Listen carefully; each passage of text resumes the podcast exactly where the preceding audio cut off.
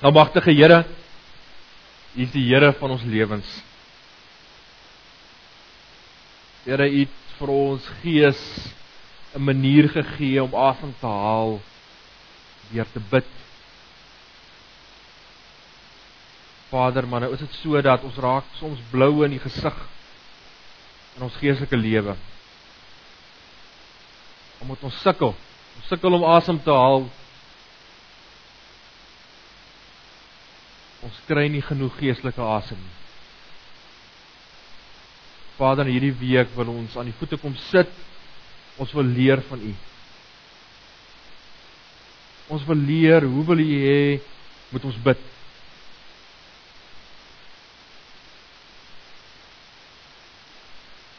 Help ons om om nader aan U te groei. Om aan die voete te kom sit en op te kyk en en net U by ons te ervaar. O Heilige Gees, seën vir ons as ons die woord lees. Praat met ons. Maak ons harte oop. Maak dit rustig in ons harte. Help vir ons om op U en op U alleen te fokus. En U kom toe al die eer en heerlikheid. Amen. Ek het so kort in die vorige gemeente gewees toe het daar twee kinders siek geraak. Daniel was die een, Emil was die ander ene gewees. Uh Emil het klierkanker gekry, Daniel het ook 'n vorm van kanker gekry. Ek kan nie presies die vorm onthou nie, maar albei van hulle was baie ernstig siek. Ons baie ernstig gebid vir albei van hulle. Maar seker so binne die eerste jaar het die Daniel baie agteruit gegaan en uh, sy toe aan die einde van die jaar oorlede. Iets wat my altyd sal bybly is dat ek het al baie moeilike vrae in my lewe gekry. Uh teologiese goed en hoe verstaan mens hierdie gedeelte in die Bybel, maar so kort voor haar dood het sy eendag sy het ons so gesit en gesels, sy was so 7, 8 gewees. En uh op haar laaste verjaarsdag het sy rollerblades gekry en sy vra toe vir my waar rollerblades in hemel is. En uh dit was tog of my moeilik geweest om wat te antwoord. As daar is, val jy seker nie, maar dit was haar behoefte geweest. Aan die ander kant was daar die Miel geweest wat ehm uh, selfde tyd siek geraak het, behandelings gekry het na behandeling, ernstig gebid vir hom op en af, dan sy beter, dan sy slegter. Soos dit nou maar gaan met met die stryd wat die ouens het teen teen kanker. En so hier toe hy graad 6 ongeveer was. Oktober maand, toe sê die dokters vir sy ouers. Hulle kan nou niks mee doen. Hy het al stamseloorplantings gehad, die ergste chemo moontlik gehad. Ehm um, hulle stel voor hulle neem hom huis toe en gee hom sy kerspresente en maak dit hom lekker en en dat hy gaan dat hy se rustig sal wees by die huis. Hy was al op morfine gewees, regtig sleg met hom gegaan. En so vat hulle hom huis toe, gee sy presente vir hom en maak dit vir homself lekker. En so rukkie week of 2 of 3 gaan verby en hier kom sy boetie by die huis met sy skoolrapport. Sy boetie was so jaar jonger gewees as wat Emil was. En Emil weet waar sy skoolrapport. Maar hy was die hele jaar nooit in die skool gewees nie. So hy kan nie 'n rapport kry nie, maar die ouers praat toe met die skool en die skool sê ag, dis alraai. Hulle gee hom 'n rapport, hulle bevorder hom tot die volgende standaard toe. En Emil is baie bly gewees. En so kom Desember en Kersfees kom en Emil begin bietjie bietjie weer sterker word. Januarie kom en die skooltyd breek aan. En sy ouers moet vir hom van skoolklere koop en hy gaan terug skool toe. En ek is daar weg.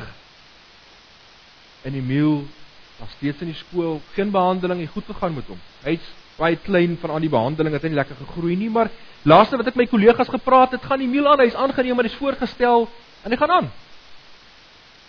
Hoe werk dit? Hoe werk dit dat dat God soms mense gesond maak en ander kere nie? Die jaar voor ek daar weg is, is twee babetjies gebore. Al twee baie baie vroeg gebore. Hulle het saam so in die in die intensiewe eenheid, die neonatale intensiewe eenheid gelê in die klein glaskassies. Uh ondenkbaar vir my dat 'n liggaampie so klein kan wees en ons het vir al twee dag na dag gebid. Hulle was op en af en op en af en eendag kry ek 'n oproep ek moet hospitaal toe kom en toe's die enetjie oorlede die ene van ouers wat al reeds 'n baba verloor het, die babatjies toe oorlede. Annetjie het gesond geword, huis toe en is 'n pragtige dogtertjie. Op die begrafnis van die klein ding het die die kleintjie se pa die klein kussie gedra en in die graf gesit, ons hom haar begrawe En na die tyd kom daar 'n ouerige oom na my toe en ek begin met hom gesels. Ek kom toe agter hy is die oupa van die klein babietjie wat oorlede is. Hy vertel my toe dat hy lankal sy rug op die Here gekeer het en die kleintjie se geboorte en siekte en dood iets in sy lewe gedoen het.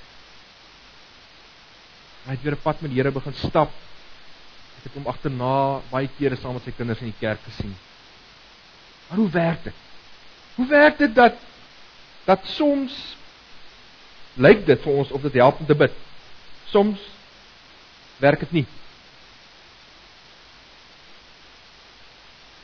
Soms sê ons God doen wonderwerke, maar hoekom doen hy dit nie altyd nie? Hoekom daag God net baie keer op en ander kere daag hy nie op nie? Hoe werk dit? Is baie gebede kragtiger as ander? Kan sekere mense kragtiger bid as ander? Moet ons Nigerië toe gaan dat 'n profeet daar vir ons bid? Werk hierdie goed? Wat is dit om te bid? Is dit om stil te raak? Is dit om ons sonde te bely? Is dit om goed vir God te vra?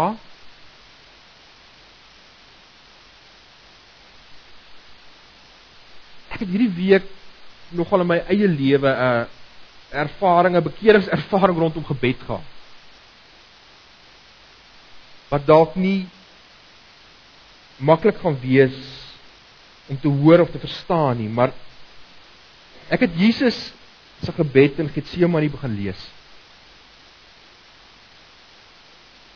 Ietsie van my prentjie van gebed het verander.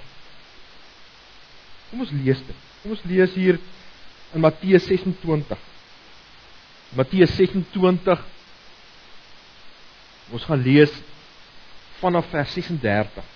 Om ietsie te ontdek van van hoe die Here Jesus gedink het oor gebed en wat gebed in Here Jesus se lewe gedoen het. Jesus in Getsemane. Daarna kom Jesus met sy disippels by 'n plek met die naam Getsemane. En hy sê vir hulle Matteus 26. Sit hier terwyl ek gaan bid. Hy het vir Petrus en die twee seuns van Zebedeus saamgeneem. Toe het hy bedroef en beangs geword en vir hulle gesê: "Ek voel doodsbenoud. Bly hier en waak saam met my." Hy het eendag verder gaan gegaan en daar gekniel en met die gesig teen die grond uh met die gesig teen die grond en gebid. My Vader, as dit moontlik is, laat hierdie lydingsbeker by my verbygaan. Maar nogtans nie doen soos ek wil nie, maar soos U wil. Daarna het hy na sy disippels toe terug, gaan net na sy disippels toe terug en kry hulle aan die slaap. Hy sê toe vir Petrus: "Kon julle nie 1 uur lank saam met my waak nie? Waak en bid sodat julle nie in versoeking kom nie. Die gees is gewillig, maar die vlees is swak." 'n Tweede keer het hy gaan bid en gesê: "My Vader, as hierdie lydensbeker nie by my kan verbygaan sonder dat ek dit drink nie, laat U wil geskied. Toe hy terugkom, kry hy hulle weer aan die slaap. Want van die vaak kon hulle nie hulle oë oophou nie.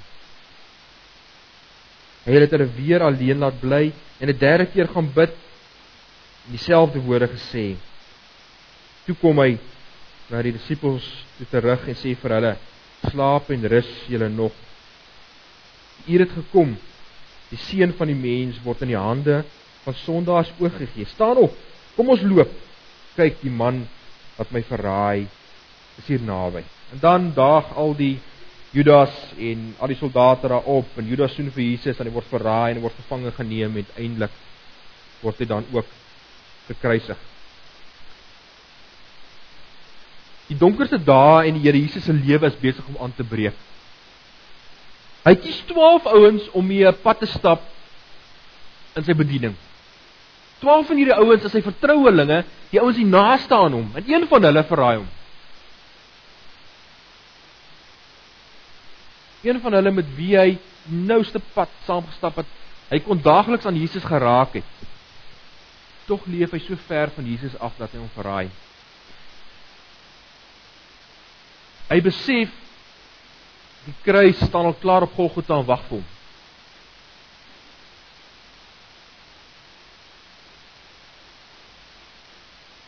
Hy vat sy 3 getrouste volgelinge. Die oues naaste aan hom vat hy saam met hom. Om saam met hom te waak en saam met hom te bid. En dan raak hulle aan die slaap. Dit is tyd van Paasfees waarin die Israeliete die uittog uit Egipte herdenk het, waarin hulle herdenk het dat God op 'n punt gekom het en so kwaad geraak het vir die Egiptenare dat hulle met die dat hy hulle kinders met die dood gestraf het. En dat die Israeliete oorgeslaan het, die wat in geloof bloed aan hulle deurkosyne geverf het. Dis in hierdie tyd waarin die Israeliete God se se woede herdenk dat Jesus stoksiel alleen benoud in Getsemane is. Lukas vertel vir ons dat hy het bloed gesweet hier in Getsemane. Ons sien ietsie van die van die ervaring van benoudheid as dinge net ongelooflik skeefloop. Dat om benoud te wees en bekommerd te wees en angstig te wees en en te soek na uitkoms is nie verkeerd nie. Dis een van die emosies wat God vir ons mense as mense gee en Jesus ervaar al hierdie emosies as hy hier alleen in die tuin is. Ons hoor ietsie van hierdie egos van die van die eerste tuin. Jesus word op ander dele in die Bybel beskryf as die tweede Adam. En die eerste Adam was ook in die tuin gewees en neem die verkeerde besluite. En op 'n kosmiese vlak is die spanning nou, hier is die tweede Adam weer in die tuin. Wat gaan hy maak? Gaan hy die pad stap?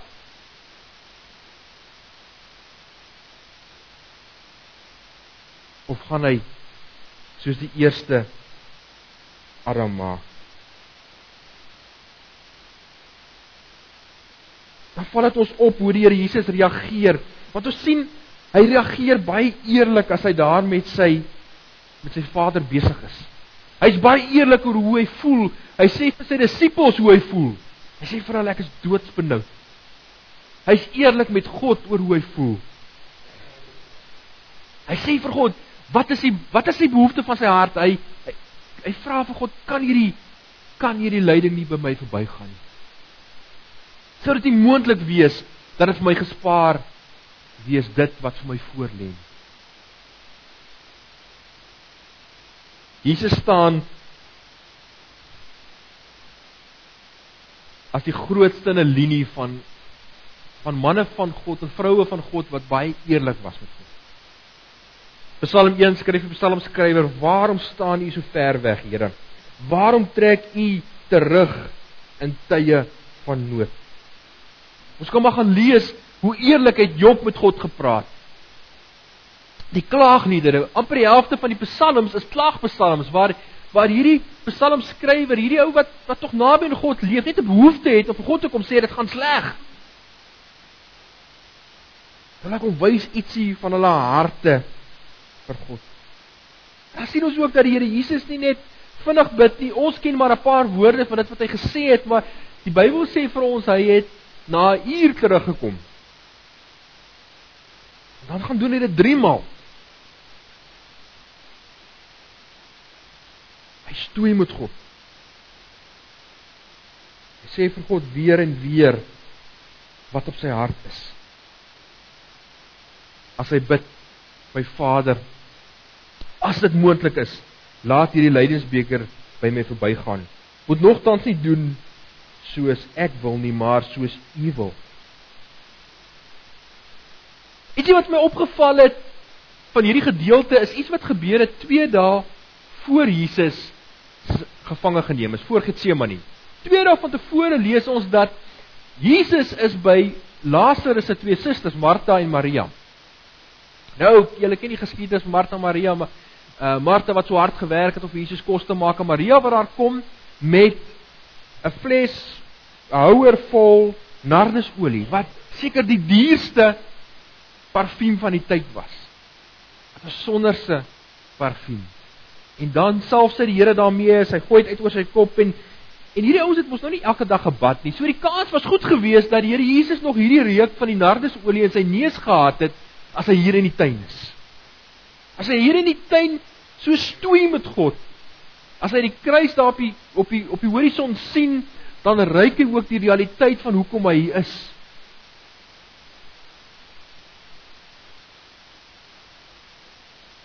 Hy's hier vir manne en vroue wat hulle hoop op hom gestel het. Hoe ongelooflik die kontras in hierdie bewustheid. Aan die een kant die kruis, aan die ander kant die redding van die ganse wêreld. En dan gaan hy weer terug en hy bid weer. Hy sê hierdie keer, "My Vader, as hierdie lydensbeker nie by my kan verbygaan sonder dat ek dit drink nie, laat U wil geskied." Jesus is alleen sy twee steenpilare, sy drie steenpilare laat hom in die steek. Sy getroue volgeling verraai hom. Maar tog vind daar 'n beweging plaas. Van doodsbenoud, van bloedsweet. Gee 'n paar tree verder waar hy sê Here, as dit nie by my kan verbygaan nie, laat U wil geskied.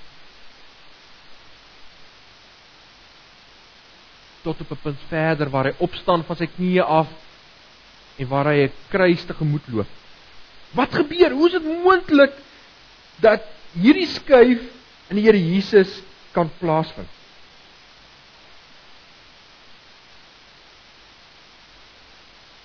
Om doodsbenoud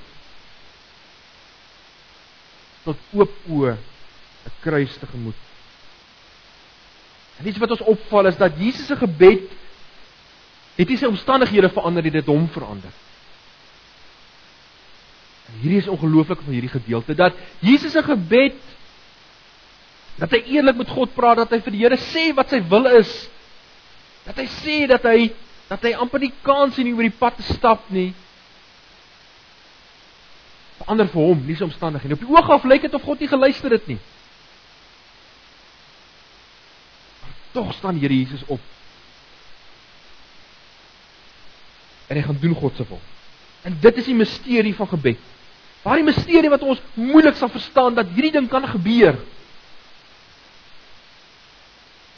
Dat 'n mens hierdie groei en hierdie verandering kan ervaar. As Jesus opstaan, dan het hy die krag om te gaan doen wat God se wil is. As God in hierdie omstandighede na Jesus luister, dan het die redding van die wêreld nie plaasgevind nie. Maar hy doen iets anders. Hy doen iets veel groter. Hy gee vir Jesus die krag om sy lyding te dra. Wat my deur die jare altyd opgeval het, is die begrafnisse van gelowige families. Families waar daar maande lank vir vir 'n kind gebid is wat siek is. Dat daar hoop was, dat daar vasgehou is aan die geloof dat hierdie kind sal gesond word en dan en dan sterf die kind. En dan op die begrafnis sit die ouers daar met trane in hulle oë maar vrede in hulle harte. Hoe op die aarde kan dit gebeur? Hoe kan dit gebeur dat 'n mens iets so ondraagliks kan dra? Want gebed verander ons.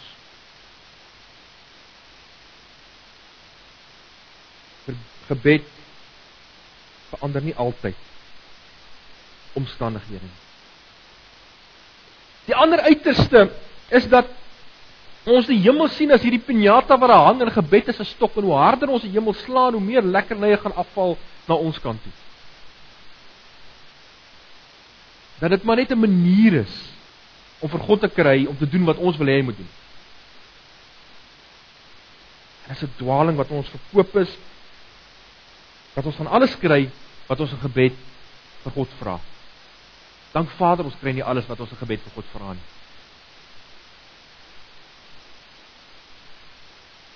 Dit is 'n dwaling om te dink dat gelowiges dit makliker het as nie gelowiges. Dis 'n dwaling om te dink dat dit gaan beter gaan met gelowiges as nie gelowiges.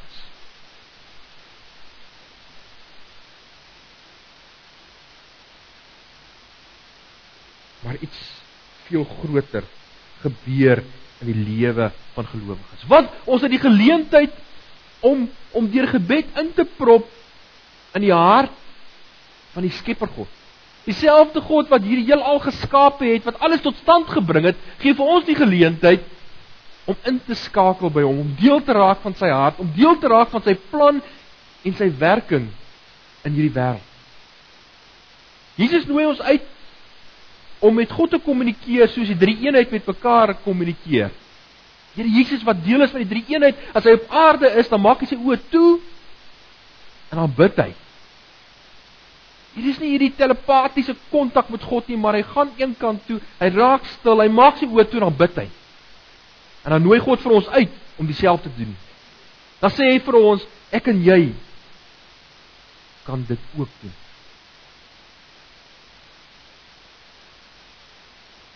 Ons kan deel word van God se hart.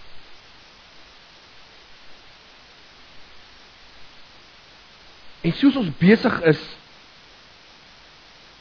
om naby God te sit, aan sy voete te sit, ons hart vir hom eerlik oop te maak, dan verander hy vir ons. Dan maak hy vir ons nuut. Dan pas hy vir ons aan by die omstandighede, nie die omstandighede by ons nie. Daarom is dit so noodsaaklik dat ons dat ons baie tyd sal spandeer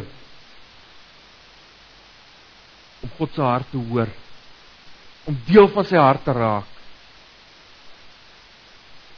om in te prop by die krag van die Skepper God, wat hy vir ons daar stel, wat hy vir ons gee. Hier is sy seun, Here Jesus Christus. Iets wat ons mooi moet verstaan is dat Toe God die aarde geskaap het, toe maak hy dit goed en hy maak dit perfek. Maar hy het ook die aarde gemaak met die potensiaal wat dinge kan skeefloop. Dis hoe om kinders groot te maak. Ons ons kinders groot maak, dan leer ons hulle wat reg is, wat verkeerd is. Ons gee vir hulle gereedskap om die regte besluite in die lewe te neem, maar daar's altyd die potensiaal dat hulle verkeerde besluite kan neem. En so was dit ook met die skepping gewees. God maak die skepping en hy gee vir die skepping alles wat volmaak is met die potensiaal dat dit kan skeef loop. En so gebeur dit dan ook. Dat die mens verkeerde keuses maak dit loop skeef. Maar sedertdien is God besig om orde te bring in hierdie chaos. Is hy besig om weer liefde te bring waar daar haat is. Vrede te bring waar daar stryd is. En die Here Jesus se koms na die aarde toe was sy grootste poging gewees om hierdie chaos te kom herstel. As ons bid, as ons na God se hart luister, dan raak ons deel van hierdie proses. Waar God orde skep in die chaos. Maar nou is dit so dat daar nog chaos heers, dat mense nog mekaar in die steek laat, dat mense nog ontrou is aan mekaar, dat mense nog mekaar benadeel. Dat die ekonomie soms in duie stort, dat ons ons werk verloor. Hierdie stuk chaos is nog met ons, maar in die proses verander God ons en hy bring orde in ons eie lewens. En hy help vir ons om orde te bring in sy skepping. Nie deur 'n towerstaf wat geswaai word en ons word wakker uit 'n droom nie. Maar deur 'n mens wat opstaan van sy knieë af en die lewe tegemoet loop wat dit ook al mag behels.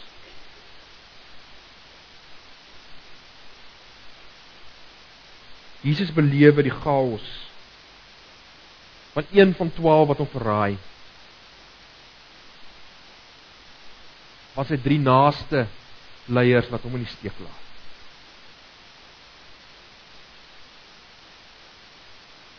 Gebed kan vir my en jou ook verander. Dit kan vir ons laat kruip uit ons kokonne uit en nuwe mense maak.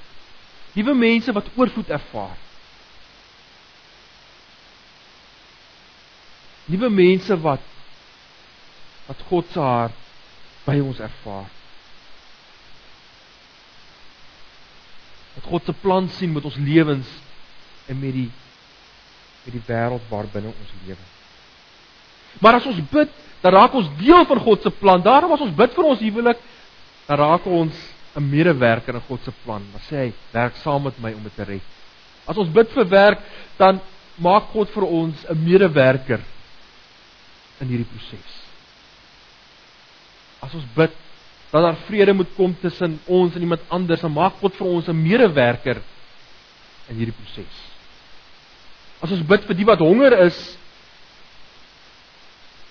dan maak God vir ons 'n medewerker om vir hulle kos te gee. Daarom moet ons aanhou bid. Daarom moet ons aanhou inprop in die krag wat die Skepper God vir ons het. Want hoe meer ons hiermee besig is, hoe meer sien ons God se hart, hoe meer hoor ons hom, hoe meer ervaar ons hom in ons eie lewens. Hoe meer word dit vir ons moontlik om op te staan en maak nie saak wat die lewe vir ons bied, te gemoed te loop met moed en met geloof om met ons koppe hoog. Philip Yancey skryf The real value of persistent prayer is not as much that we can what what we can get what we want as as that we uh, become the person we should live weer. The real value of persistent prayer is not so much that we get what we want as that we become the person we should. Dat gebed ons verander soos die Here Jesus verander het. Oswald Chambers skryf Is the son of God praying in me or am I dictating to him? Prayer is not simply getting things from God. That is the most initial form of prayer. Prayer is getting into perfect communication with God. If the Son of God is formed in us by regeneration, He will press forward in front of our common sense and change our attitude to the things about which we pray.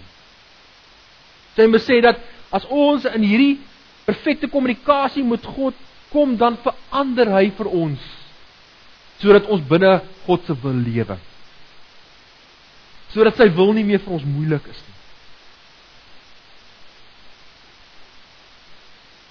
Sodat ons kan opstaan en die pad stap. Mag gebed jou ook verander.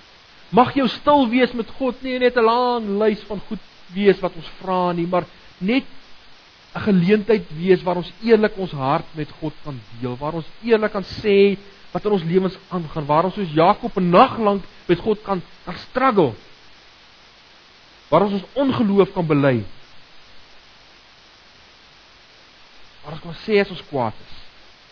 Waar ons kan sê ons is benoud. Waar ons kan sê ons is bekommerd.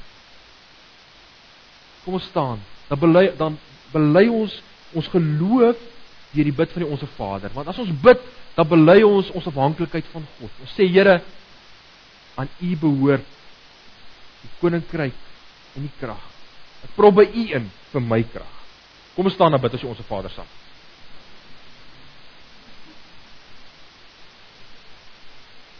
Ons Vader wat in die hemel is, laat U naam geheilig word. Laat U koninkryk kom. Laat U wil ook op die aarde geskied, soos in die hemel. Gee ons vandag ons daaglikse brood en vergeef ons ons oortredinge, soos ons ook die vergewe wat teen ons oortree. En laat ons nie in versoeking kom nie, maar verlos ons van die bose, want aan U behoort die koninkryk en die krag en die heerlikheid tot in ewigheid. Amen. Baie dankie. Dit was wonderlik. Kom ons maak ons uh oë toe sê ons vir die Here dankie vir die gawes wat ons van hom ontvang en ons vra vir hom om dit te seën ook in sy sy koninkryk, die dankoffers wat ons ook gebring het. Na die tyd is daar 'n katedra vergadering en kerkas vergadering, kerkas ouens hier voor, katedra in die drama het, onthou asseblief daarvan. Ons maak ons oë toe.